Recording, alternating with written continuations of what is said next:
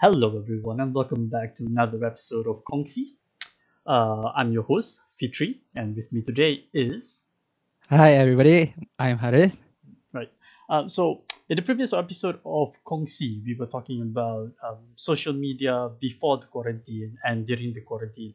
And we came to a conclusion that social media didn't actually change, it was how the consumer um, changed their method of actually consuming um, using, not consuming, using social media. Isn't that right, Harith? Yep. Yep. Right. So um today we um, we are going to be uh, sharing. What are we going to be? Apa kita akan kongsi hari ni Harith? So today we thought that since the two of us, Hmm. we've we've spent some time overseas, right? And we've experienced things Hmm. in a foreign country. Mm-hmm. So we thought that it's going to be interesting that for today's topic, we're going to talk about the things that we experienced overseas and we wished exist in Malaysia. Mm-hmm. Right. So um, how long have you actually been staying overseas, Harith? And like, I know I know you've stayed in UK for quite a bit, but besides UK, where, where else have you actually stayed before? Um, okay, so I've been to quite a few a few countries lah, not so many, but um, I've been to China, uh, I've been to Japan three times within two years. So shout out to Japan, favorite country. That that that's with us, Uh, by the way. That's with us. Okay. Uh, that's yeah, that's with true. After Malaysia, of course. Um, where else I've been? I've been to Two. You got cut off, Harith. Right, folks. Um, so seems like Harith is having a, some difficulties I'm- with. I'm his- here. I'm here. Hello. Hello. Okay, are you okay now? Is your internet stable? Okay, obviously that's he's not. He's not. That's not a stable connection. So um, Boleh dengar tak? we're gonna Oh. take five for a bit. Um, we're gonna wait for Harry's internet to be stable again, and then we'll continue on from there. Um, sorry about that, folks. Um, we'll be right back after this. Fitri, hello.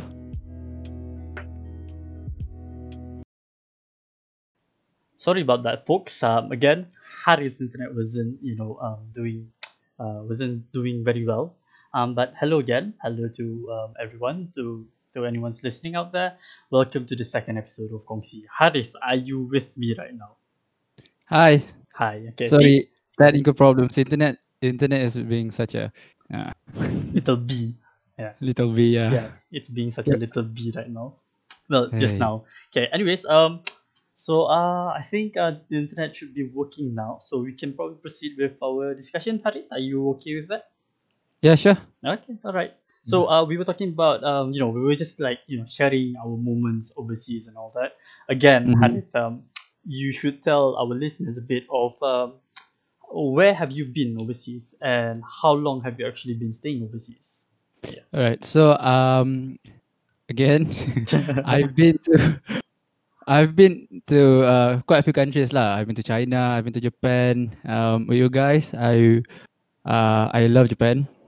Mhm. Um, I, I went to Dallas, Texas, and recently I went to I lived in um, the UK for eight months, um, and just got back like four months ago. And yeah, and I've experienced that um, the turning point where I, which made me think that um, this is going to be an interesting topic is mainly when uh, mainly the things I experienced back then in the UK. So that's so that's how the idea of this topic came up. What about you? Where have you been and like what what's your favorite country? So I've been to actually several countries in my life because my parents are avid travelers. Like they, they totally enjoy like traveling here and there. And uh, my mom especially she loves to travel. Mm, my dad actually uh, he he he we, well we used to actually live in Japan for quite a bit. Itu pun masa like I was small. Yeah, Flex. Oh, I'm not reflexing. I I think you know about this story though, kan? yeah, yeah, I do. yeah so yeah, i was living in japan for a bit and then i had the opportunity to actually sambung uh, studies uh, in manchester in the uk for a year which i absolutely enjoyed. Um, talking about countries i've been to a- quite a few to be honest. Um, can't even remember all. I've been to australia i've been to germany i've been to japan quite a f- number of times. I've lived in, i've lived in japan for a couple of years and then i lived in uk for a year and uh, almost two years if I remember correctly, almost two years. Yeah. So two countries that you've like lived for quite a long time, UK and also Japan, right? Yeah. Uh-uh. Which one you like more? Oof. Malaysia. Oh, yeah. I mean, home is you know n- nothing can replace home lah. Nothing can replace Sure, home. yeah. Yeah. So, anyways, uh, Harith. So uh, our topic is actually about you know um, well, you know what our topic is, right? So it's Yeah. about the service, uh, the things that we've experienced overseas and we wish that were in Malaysia. Like so, Mhm. so from your past experience and macam duduk UK or wherever you've been, what are like some of the things that you actually wish that were in Malaysia right now? well, benda yang number satu yang aku rasa paling best time aku dekat UK dulu is the how to say ah, basically the the th- how you do things in terms of like um how you pay for things. Ah, simply put it that way. So time kat UK dulu kan, just imagine you wake up in the morning and then you uh, I want to go to the gym kan. I just like go to the bus stop and then take out my card out of my wallet and then tap on the reader and then nah off I go to the gym lepas tu balik tu nak pergi uh, grocery shop masuk kedai tap again and then kalau nak nak naik bus lagi sekali balik tap so basically what I'm trying to say is I really like the fact that the way I pay for things is like very simplified So instead of using like uh, cash and coins, you just you know, Yeah. that one card je lah. Uh-huh. Yeah. So yeah, so um I guess what I'm trying to say is like I really like the cashless punya uh lifestyle. Hmm. And I wish that we have more of that in Malaysia. Yeah. I mean, technically in Malaysia there is already you know that cashless million lifestyle, but it's not fully apa what do call that practiced over here yet. But I think it's quite practiced in the city lah, especially in KL.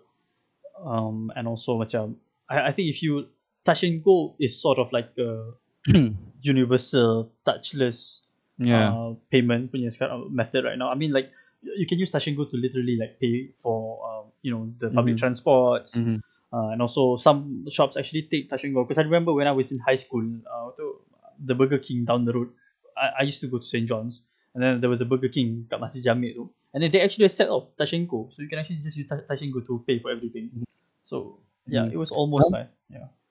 Faham? but Tapi out kan of- sorry you, you were saying? if you compare it um how we like um I think the level of simplicity is not very it's not quite similar in the sense that okay kalau kat UK kan let's say for example I'm pretty sure you've opened a Monzo account right and you have your uh, or or ha- haven't you No, I, I I'll be honest. I didn't use Ah. Monzo, but what I did use is that I linked my bank over there in UK with my Apple Pay. So right okay same thing lah kan yeah, lah, lebih kurang lah. Uh-huh. Ya, so dekat bezanya kan, kalau dekat sini aku uh, kalau aku nak ma- macam naik LRT, I don't use my bank card tau. I have to like use a separate card which is touch and go.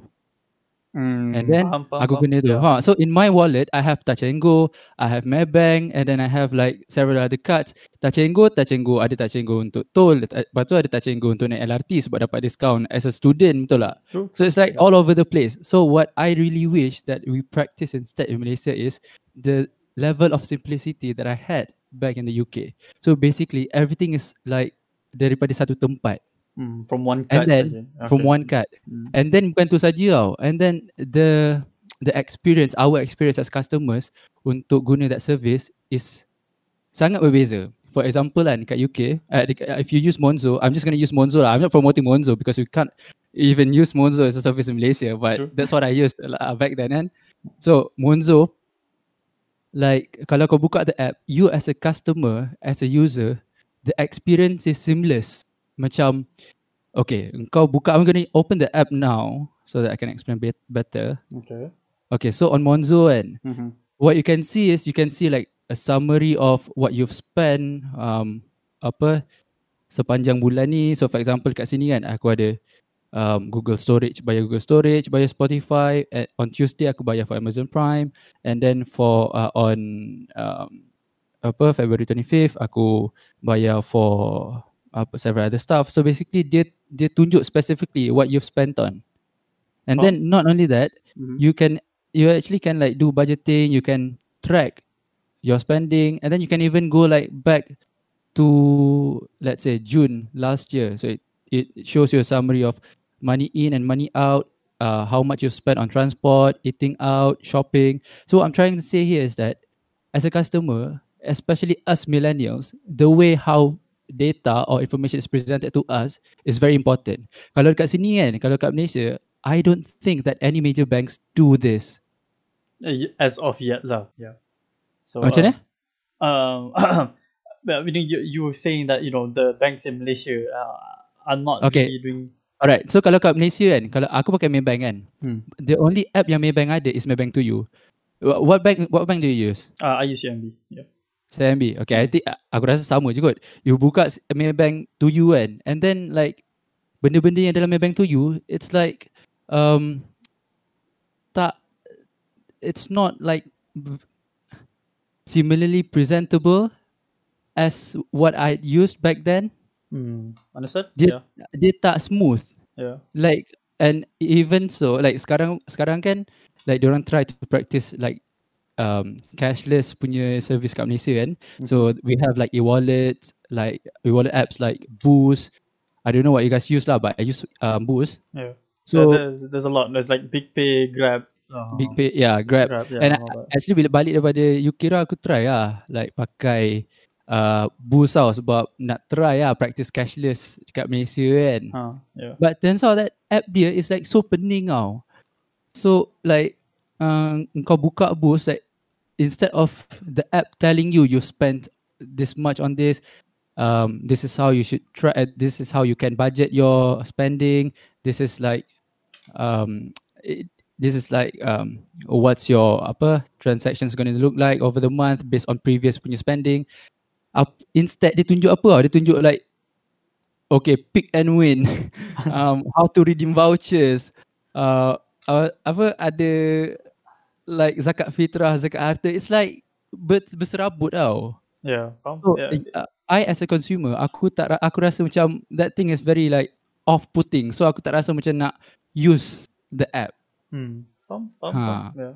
But so this is the well, of course, this is in your opinion lah. So you're not. yeah you're not- yeah it, this is my in my opinion yeah yeah. But the thing is, I really wish that the major banks like Maybank or CMB they they come up with um, an app to cater to us millennials in terms of um, uh, better customer, better user experience. I would say. Hmm. Uh, but yeah, this is that this is totally my point of view. But um, uh, I'm pretty sure that apa kalau benda tu kita I mean we can improve on things uh, benda-benda yang yang boleh like we as customers kita boleh lagi experience benda tu dengan lagi best lah. Yeah, yeah, I get what you mean. Mhm. Yeah, yeah.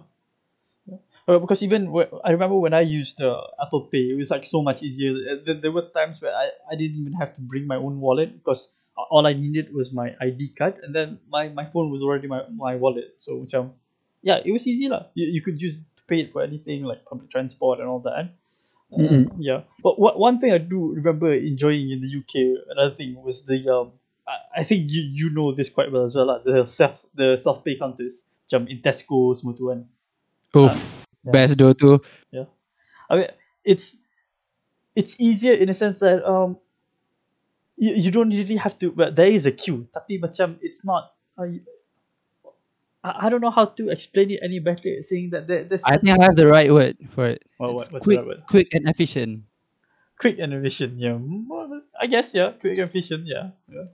I mean, because you, you don't have to like you know, rely on anyone else trying to pack your stuff. You, you can pack it on your own, semua tu. And then it sort of like forces you. Macam uh, for me lah, for me at least, like whenever I use the self pay counter, it sort of like reminds me yang oh Fitri, you cannot you know like beli sesuka hati banyak-banyak macam tu.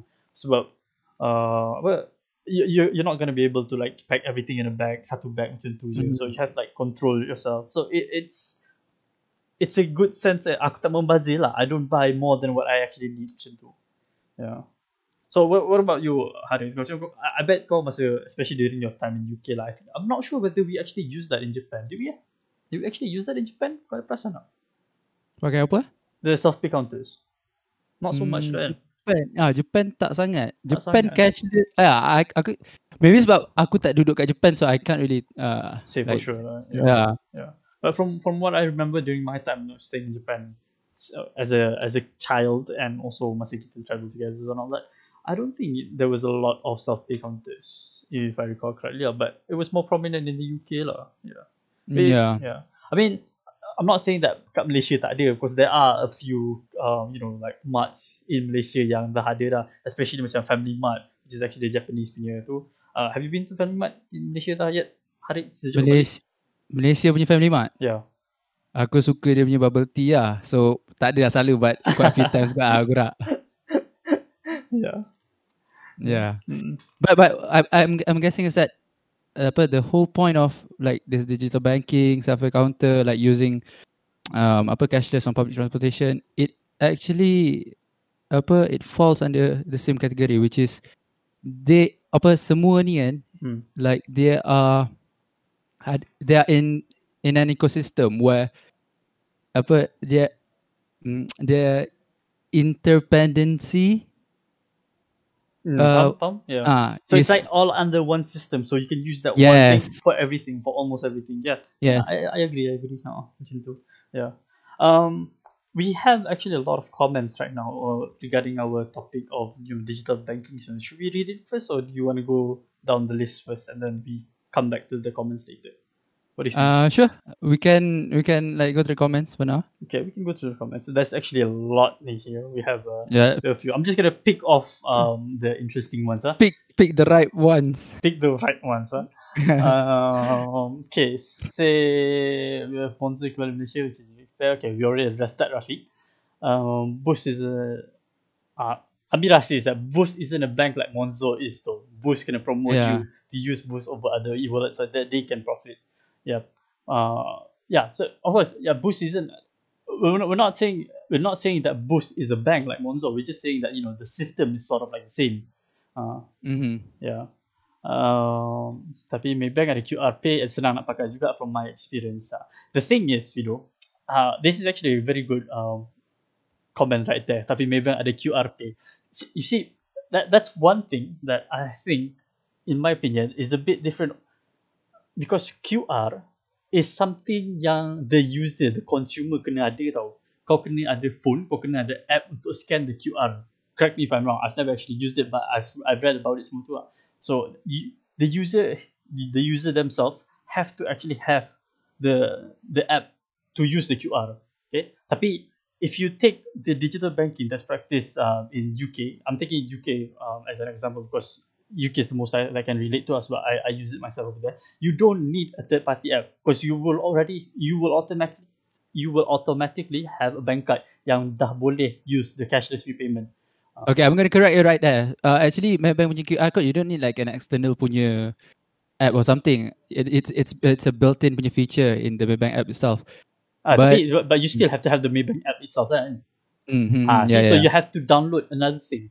Whereas kalau orang yang ada bank, okay, if if you keep money inside a bank, if you don't keep your money under your bed, if you keep it in a bank, you get a bank card. That bank card is automatically um, a contactless payment method. So Mm, you, you huh? you you can use that straight away. So Mhm, macam in the mhm. UK, like you said, we were using it for a lot of things and uh, we were using Mhm. for um the almost a lot of stuff. Eh, Pergi gym pakai bayar benda tu, naik public transport Yep. kita bayar tu pakai benda tu. Almost a lot of Yep. stuff you just use that. You don't even have to keluarkan cash semua tu. Uh, Yep. So that's one one big difference I think comparing QR Pay and also uh, apa nama dia? Uh, wireless transactions using your bank card tu. Yeah. The Mhm. NFC uh, payments. Uh, Yep. Okay, then we have.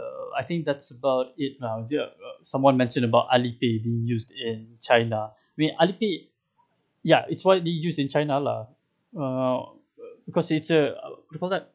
Nak cakap macam mana? Um, it's um apa the it's the monopolizing punya company. Ha. Ah, faham? Yeah, yeah. Compared to us, kita ada banyak. We, we have a lot of companies that are trying to get on this bandwagon of uh, wireless uh, payment uh, method. Right. Uh, But isn't Alipay more accommodating for e-commerce punya services? Yes, true. Yeah. Uh, Ah. I, I I can't say for sure lah because you know I've never used Alipay before. I've only used it for a couple of times Mm, yeah. for my uh, personal projects during my university time. But besides that, ah, tak tahu sangat. Yeah. Mhm. All right. Uh, so let's move on to our next um, subtopic, I guess. So we, we were talking about you know uh, using the cashless uh, payment for all these services yang ada kan. Uh, we covered self-pay counters, public transports, and all the other stuff that's available overseas comparing to Malaysia lah. Right. Um, but I think we touched this. uh, We, we touched about this subtopic here, uh, Harith, in the Mhm. past. Uh, we were talking about e-commerce and Yeah. uh, so comparing e-commerce punya what do you call that? Um, the, the quality. I I wouldn't say quality. It's just the just just comparing e-commerce between overseas and in Malaysia. Right? Mhm. Yeah. So I remember I was, I was talking to you in the previous episode yang I, I think in my opinion yang e-commerce here in Malaysia it's not really that prominent prominent yet because due due to the demand there's, there's not a lot of demand compared to you know um UK punya like customers base customers Is like it? that. Yeah. Okay, aku aku aku tak like I don't really have much knowledge about e-commerce in Malaysia, but I read uh uh an article the other day. It says like Malaysia punya e-commerce punya services uh is going to increase by like 20 30% uh, by this year. Hmm. So aku rasa that number is quite huge. So in order for like that number to like become real, Hmm. I guess the services kena lah. I mean the apa the business behind it mesti lah kena like solid kan. So apa sebenarnya like the requirements untuk like for for a very solid punya e-commerce? I, I wouldn't know for sure since aku bukan business student but Right. if I think of it logically I guess it has to do with the demand and the availability of the product itself lah kot because availability uh, in a sense that I don't think a shop is willing to have access to such a okay contohnya lah, macam contohnya kalau aku ada kedai um, kat kat KL and aku nak jual barang aku my product in KL and then somehow someone in um, say Perak wants to buy my stuff kan uh, so dia dia orang uh, apa tu pakai pakai online lah nak nak order semua am I willing to actually pay for the transport fees to go all the way to Perak just for this one customer Ha, Hmm. Faham tak? Ha. So I think that's the Faham. problem we have with the e-commerce right now. I think the availability of the um, the services, the services and the demand is not there yet for people to actually make good a, a good return. Yeah, Is it? yeah, in my opinion lah. But Mm-hmm. I think it's growing. But by, by the years right now, especially com- uh, compared to the past five years, which too, I think we are growing. Uh, So uh, people are actually trying to, especially if you look at the MCO right now, and ramai orang dah pakai this uh, Mhm. online uh, the the Yeah. e-commerce thing lah, or nak uh, bayar beli benda online semua tu, Well, which in my opinion is good lah because you you you're not going it's it's going to open that barrier of uh, people being limited to only sell their products within a certain uh, range. Hmm, betul? Uh, so once kita dah ada establish this sort of like um, um, supply line of e-commerce from KL to Johor to Beira to to Sabah Sarawak, then I think people punya business will really really boom because now diorang dah tak limit to just people in KL. Yeah. Betul? Uh, uh, Wha- What's that what's uh, what's that one product back then in the UK yang kau selalu order on Amazon lepas tu dia sampai like the very next day. Ada tak? ada there's a lot of stuff yang aku rasa yang just Contoh, order contoh. Cerita sikit apa yang kau beli. Selalunya it's like uh, Because I'm a tech guy kan So I love computers Yeah. yeah. So usually kalau aku order macam like cables or whatever ke, So if I order Hmm. the day before Before there- There's a syarat lah Dia macam before 12 Yeah. PM macam tu uh, Then probably the next day dia akan sampai So You know what's happening to me? Again the same story. What the, what happened to you I ordered I ordered a cable tau on Shopee. Uh, again? again. Last last Thursday or last Friday. I think it's last if last Friday then uh, boleh dimaafkan lah sebab Yeah. Saturday Sunday kan. Yeah. But yeah, aku sampai hari ni tak dapat lagi tau kabel tu. yeah, so I, I would agree lah on your point yang yeah, kita, the e-commerce punya apa uh, Reach capability ah It's not dia macam tak, ah, Yeah. belum like solid sangat. yeah, Yeah. yeah. uh, for you listeners out there yang don't, don't really get the joke, um, Harith actually mentioned this in the past episode about his uh, uh, Shopee story uh, dengan katil yang some produk lain yang colour lain. Design design lain, color lain sampai delay one day yang sepatutnya. So yeah, Yeah. agak agak menyedihkan lah. Yeah, but I think tak lah. Lately, I think uh, th- this um mishaps of you know the online shopping, I think dah berkurang lah. I think people Hmm, are yeah, more betul. you know like making sure that their customers are satisfied with their products. and And the, the business is picking uh, business picking picking up ah basically. Yeah, yeah, exactly. Yeah. right. Uh, moving on. Uh, talking about e-commerce and delivery semua tu kan. Food deliveries, Harif. Food deliveries in overseas compared to the Malaysia. Okay. I, I, I for one enjoy my food deliveries eh. Contohnya macam aku 2 3 Hmm. 4 pagi kan. Aku lapar, tak tidur lagi. Tengah tengah busy studies semua tu. And then I just like Hmm. go to Uber Eats and then suddenly this one chicken shop berapa kilometers away is open for delivery. I was like, oh yes. Tapi kau 24 jam. like kalau food delivery apa beza like food panda dengan like the one that you uh, experience in UK? Uh, yeah, I don't think there's a lot of difference. It's just that um, the the one thing that I uh, appreciate uh, in the UK lah, time I, I was in the UK is that even these small shops and yang kau tak expect diorang to have such a Ah. uh, apa uh, a big customer range tapi diorang pun still ada delivery juga because some of the Ah. shops yang aku order diorang punya kedai kecil-kecil if you go there physically lah some of the kedai-kedai Mhm. diorang kecil-kecil je It's like, uh, the Faham, size faham, of warung burger je ha. Like macam kalau kau Oh, itu menarik juga kan kalau warung burger buat delivery kan buat delivery ya. But Yeah. the, uh, then it comes again lah to the you know demand semua tu. Because sanggup ke this warung burger actually spend more money? Aku rasa aku rasa given how things are going right now benda tu possible. Sangat possible. Hmm, faham? faham? Yeah. Yeah. Kan? Hmm, hmm. Sebab dengan like people uh, like making use fully like um, digital digital technology like, and online stuff so definitely tak makcik-makcik burger pun akan jual burger online. Hmm. Yeah. yeah. Tapi I mean it's it's exciting to actually see that. You know like um, The growth. ah the growth lah, the growth of people in Malaysia especially yang macam macam-macam yang dulu jual Yeah. kuih jalan and they're, they're starting an online business. Hmm, faham, faham. And then tahu-tahu diorang So- punya kuih dah sampai like Tengganu lah. So Hmm, if faham. they're from KL lah, Tengganu lah, Kelantan lah, Perak lah. It's like, and then when you post online cakap, oh, saya order kuih ni daripada makcik dekat KL. Oh, I know the physical shop. It's like, I know how it is like. It's like so exciting. to me, it's exciting lah. It's really exciting to just find out how Hmm. people are connected through one small product. Tapi because of the range this product Faham. can go, it's exciting. Faham. Yeah.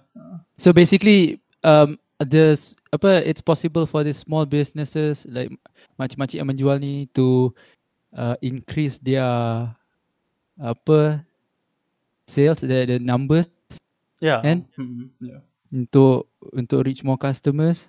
Mm-mm.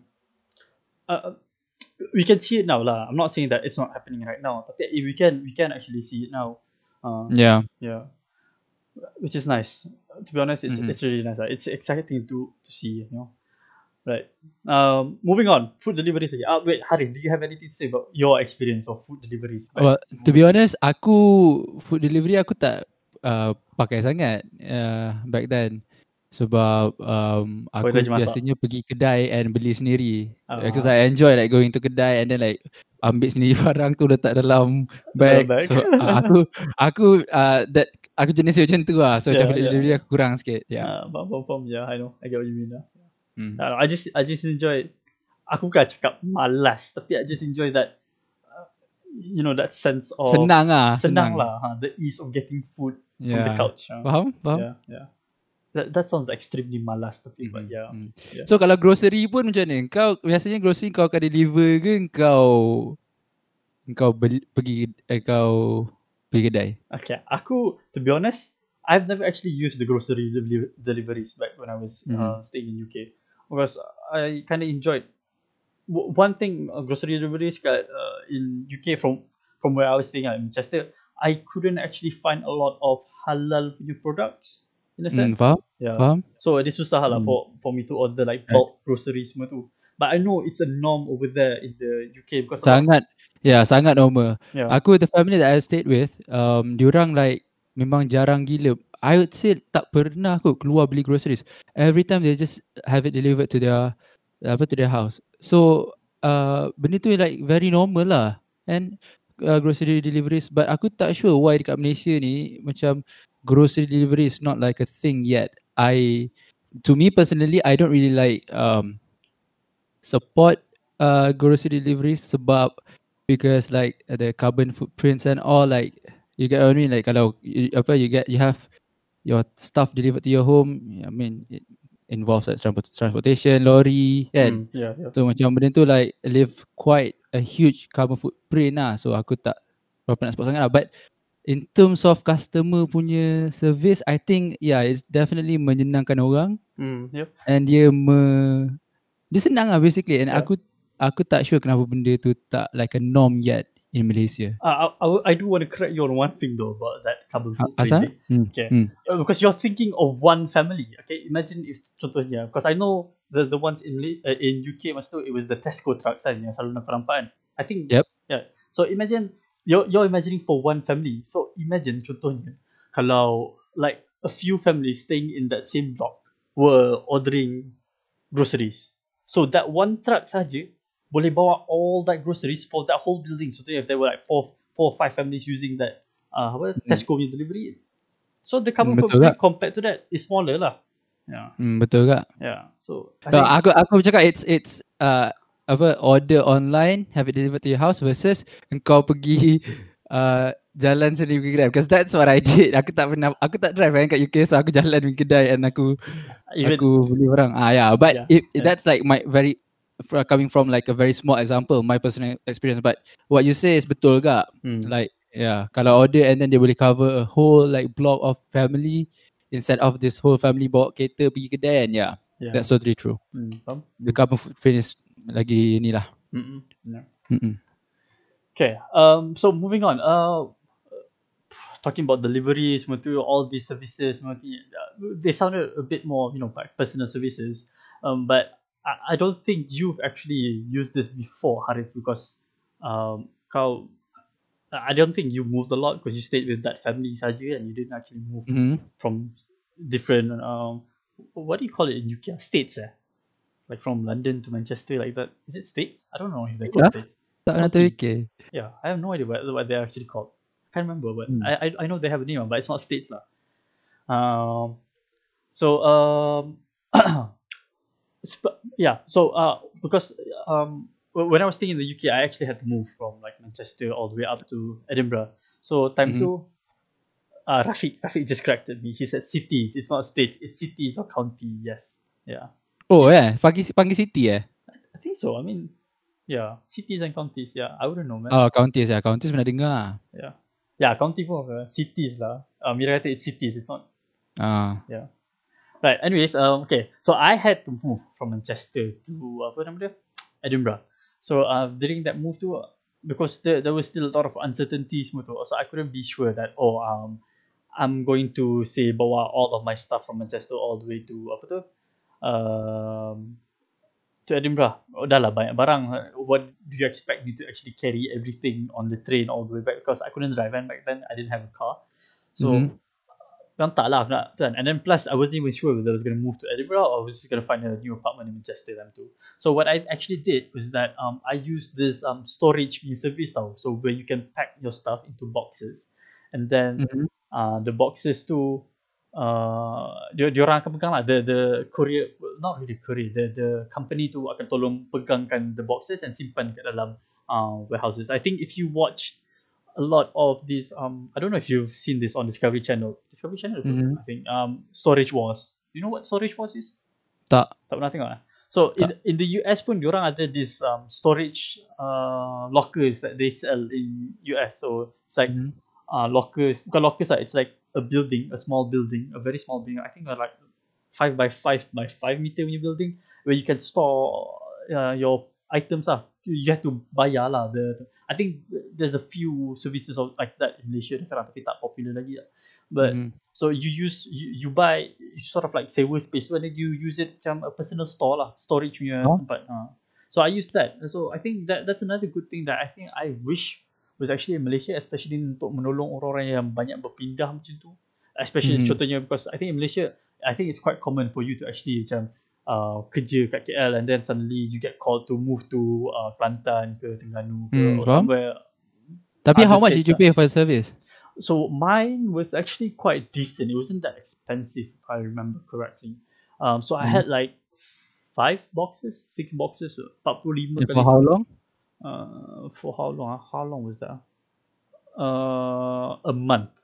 A month. Oh, Oh. macam mahal je. A month. No, but um, mine was like what, 50 pounds for five boxes for a month. Itu pun because ah, uh, okay. yeah, if I remember correctly lah, I could Okay be lah. yeah. Uh, 50, Hmm. 50 pounds for the sewa, but 30 pounds was the like deposit semua tu. Uh, Hmm.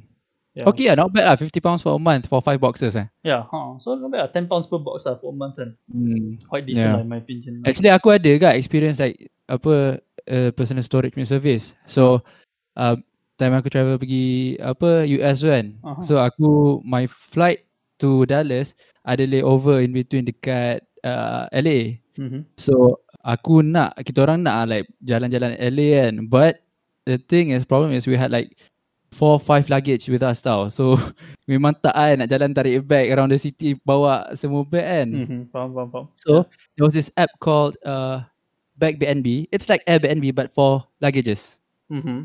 uh, for suitcases. So that's what we used uh in the US, and I think it's very interesting kalau to have those kind of apps in Malaysia for travelers. So uh, apa yang kita orang buat is kita orang just macam Airbnb kita orang book a place. So it's it's um like a house. Anybody can rent out their space untuk orang uh, simpan bag. You go to that house, engkau park rumah uh, kau punya bag kat situ and then you just we just like berjalan lah around the city. Uh, and then datang balik ambil bag and then gerak. So benda tu sangat menyenangkan lah. And aku macam tak perasan, aku tak rasa like ad, ada kau rasa um, those kind of services kat sini. Mm, yeah, back BNBs, I don't think so lah. Because tak. Tapi ah tapi ra, ra, idea dia menarik kan like space for travelers. Yeah, but, but it, Hmm. sound, it sounds a bit more like macam apa nama dia? Backpackers, but in the sense of backpackers kau banyak pula bag dia instead of bawa satu backpack je.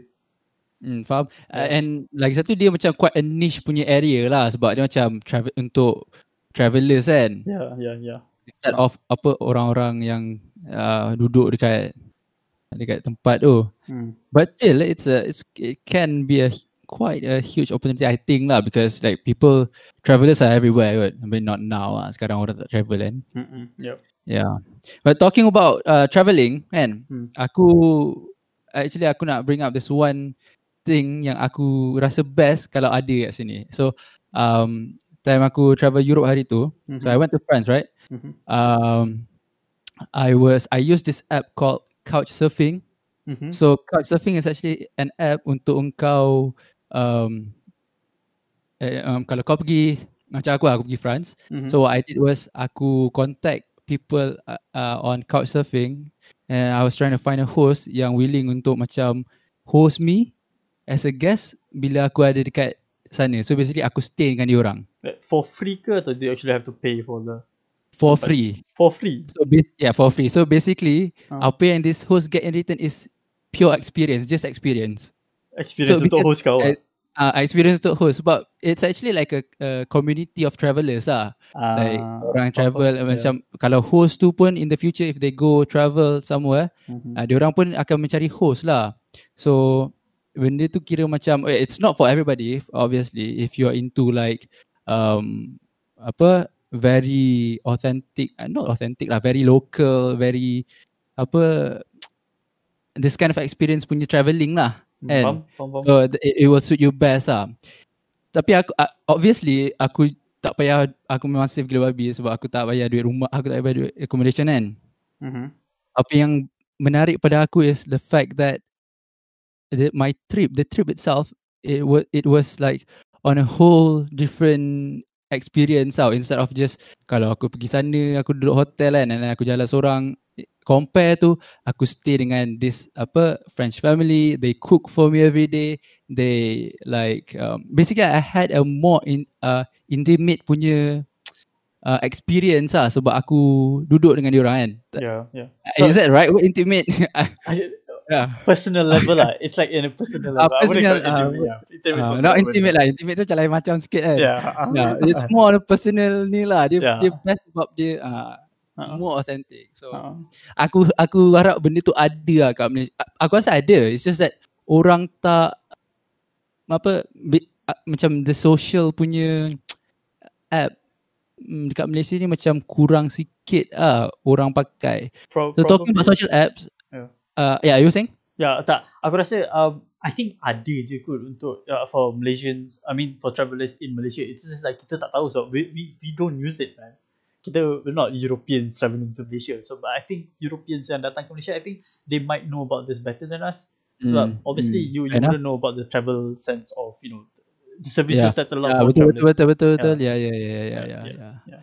But I Yeah. think Uh, I should put I should put it uh, apa I should rephrase lah aku punya ni. I wish that the community, the travellers community macam couchsurfing ni is more prominent uh, in Malaysia. prominent yes Hmm. in Malaysia and macam faham. okay, aku pun boleh like apa dengan bersama diorang untuk like host people yang datang Mm-mm. ke Malaysia. Faham? Yeah. Yeah. Talking about social apps, ada lagi a few others yang macam quite interesting to me ah. Have you heard of um, meetups or Eventbrite? Uh, is it meetups bah? The other one, whatever you just said, aku tak pernah dengar. Yeah. Event yeah so there's meetup and eventbrite i use these two social apps uh, Uh-huh. back then in the uk to make like to meet a lot of people to join like so many events and basically just to network ah Mm-hmm. macam kat sini kan uh, I, I'll just I'll use meetup as an example back then uh, uh, time aku dekat London dulu meetup is like macam hari ni aku buka kan there's always like um, people there's always like event like orang social event like they hang they hang out at this um, place uh, apa restaurant kan. Mm-hmm. and then uh, strangers just come and then uh, melepak kan. Benda tu tu is like every day. Setiap hari mesti ada. Tapi kat sini kan macam aku try the app is uh, you can use the app meetup in Malaysia. But the thing is bila aku buka kan macam dia tak se se dia tak besar dia tak dia tak se meriah macam how how apa yang ada in UK lah. Mm-hmm. So yeah, I wish that benda-benda macam tu like people use more so that uh, apa kita boleh network lah basically lagi banyak. Um, yeah. But Mhm. what, what, why do you think actually kat Malaysia kita tak tak more prominent on this sort of Aku- stuff? Huh? Well, hmm, No idea. aku tak sure. lah. Uh, I would say, pers- yeah, this is my personal point of view. I think macam social punya like socially mm-hmm. Malaysians are quite not as open yet, I would say. I mean, there are obviously um, ada apa golongan yang cik golongan adalah orang-orang yang memang open like they network a lot they sangat like active on like the social apps and everything tapi dia tak besar sebab the social barrier mm, ada that's like a social barrier Mm, pam, pam, pam. Yeah. Mm. Yeah. All right. Um, so uh, we covered a lot actually. Um, do you we, we and we're running forty minutes into the uh, podcast. oh yeah actually, yeah. Yeah. Uh, I think we'll take a couple of questions before we end the um the stream, I guess. So I'm I'm gonna go through the comments right now. So people, if you want to share anything, yeah, now's your time. So um, so Amira asked me, uh, Fitri, why did you put your stuff in storage instead of hand sending it home early? Either way, you wouldn't have access to it anyways, kan? Uh, the thing is, Mira, um, I I wasn't sure whether I was actually going to go back ke atau I was going to uh, you know move to a different uh, apartment at the time. Because at the time pun I, I was thinking of oh I'm probably I'm, I was hoping to actually get jobs uh, in the UK lah because I was planning to stay on eh. so using the stuff from my apartment in Manchester of, obviously tak nak membazir lah. So you want to use back all the stuff that you bought and especially the kitchen and stuff. So that's why I kept in storage first instead of sending it back. Uh, So exactly the purpose of the service lah untuk cater to orang-orang yang macam kau untuk extend Yeah. their options. Yeah, yeah, And- exactly. Uh, well, because you you you you can never be too sure in life, right? And so like these sort of services just uh, gives you more option to choose whether you can actually stay on ke atau you have to actually pack everything and all that lah. Because usually we only have like A or B, either uh, simpan barang tu ataupun heret barang tu on the train uh, all the way to Edinburgh, which is uh, like time tu was like what three to four hours. And imagine carrying five boxes, eh? five boxes, five big boxes. Memang tak dapat ni nak lepas. Nak naik Fitri. train. Yeah, Mantap. yeah. Uh, um, Nana says here, uh, Eh, I thought jangan. I thought Eventbrite is quite famous for events and meetups in Malaysia. I'm not really sure, so I'm not really, you know, prominent in that area. Harif, what do you have to say about that? Yeah, Eventbrite is actually quite popular in Malaysia. Banyak like, orang buat event uh, orang apa advertise on Eventbrite. Mm-hmm, mm-hmm. And I actually attended quite a few apa events pun through Eventbrite. So yeah, it's pretty popular actually. Mm, faham, faham, faham. Yeah. Okay, I think that's about it for today. Uh, oh, okay, one last question. The couch host is quite interesting, but can you guys discuss what safety measures? Now, this is by Nana, way. Uh, the couch Oh, the couch host app is quite interesting. But can you guys discuss what safety measures should be taken by the host, or probably the safety measures provided by the app itself? oh Um, okay. Yeah. Um, do you? Well, aku aku I use Airbnb, so I can more or less say Airbnb punya macam mana lah. But I think you should know more about this Arif because you use the app itself. So, uh, what were there any actually like safety measures taken before kau like agreed? Oh, I'm gonna stay at this person's house. Well, to be honest, aku just main pergi je. Seriously, aku Serious tak ada lah. Kau tak ada like Ah. the backup. Kalau kau Macam, ah, tak, tak, no, tak ada emergency. Yeah, actually, actually, bila yeah, when you use the app, you can actually see the profile of that person and macam Hmm. you can see if they are like an established profile, like which countries they've been to. Diorang ni macam fake because like um the app will list down like your your how to say your credibility as a traveler.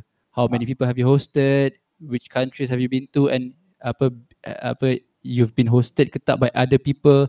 So they have all this information down the profile. So that's how I like kind of assess um the safety of sama ada aku akan diculik ataupun yeah, so ak, tapi tapi ya aku I, aku lagi enjoy the the fact I, aku lagi anticipate the thrill Cik, bukan no not the thrill the the excitement of apa Staying with the ah, local. staying with with ah Yeah, with the okay, host faham, so faham. macam Yeah. ah, tak adalah risau tu risau lah tapi tak adalah macam um, macam ush takut ah tak ada lah. Yeah.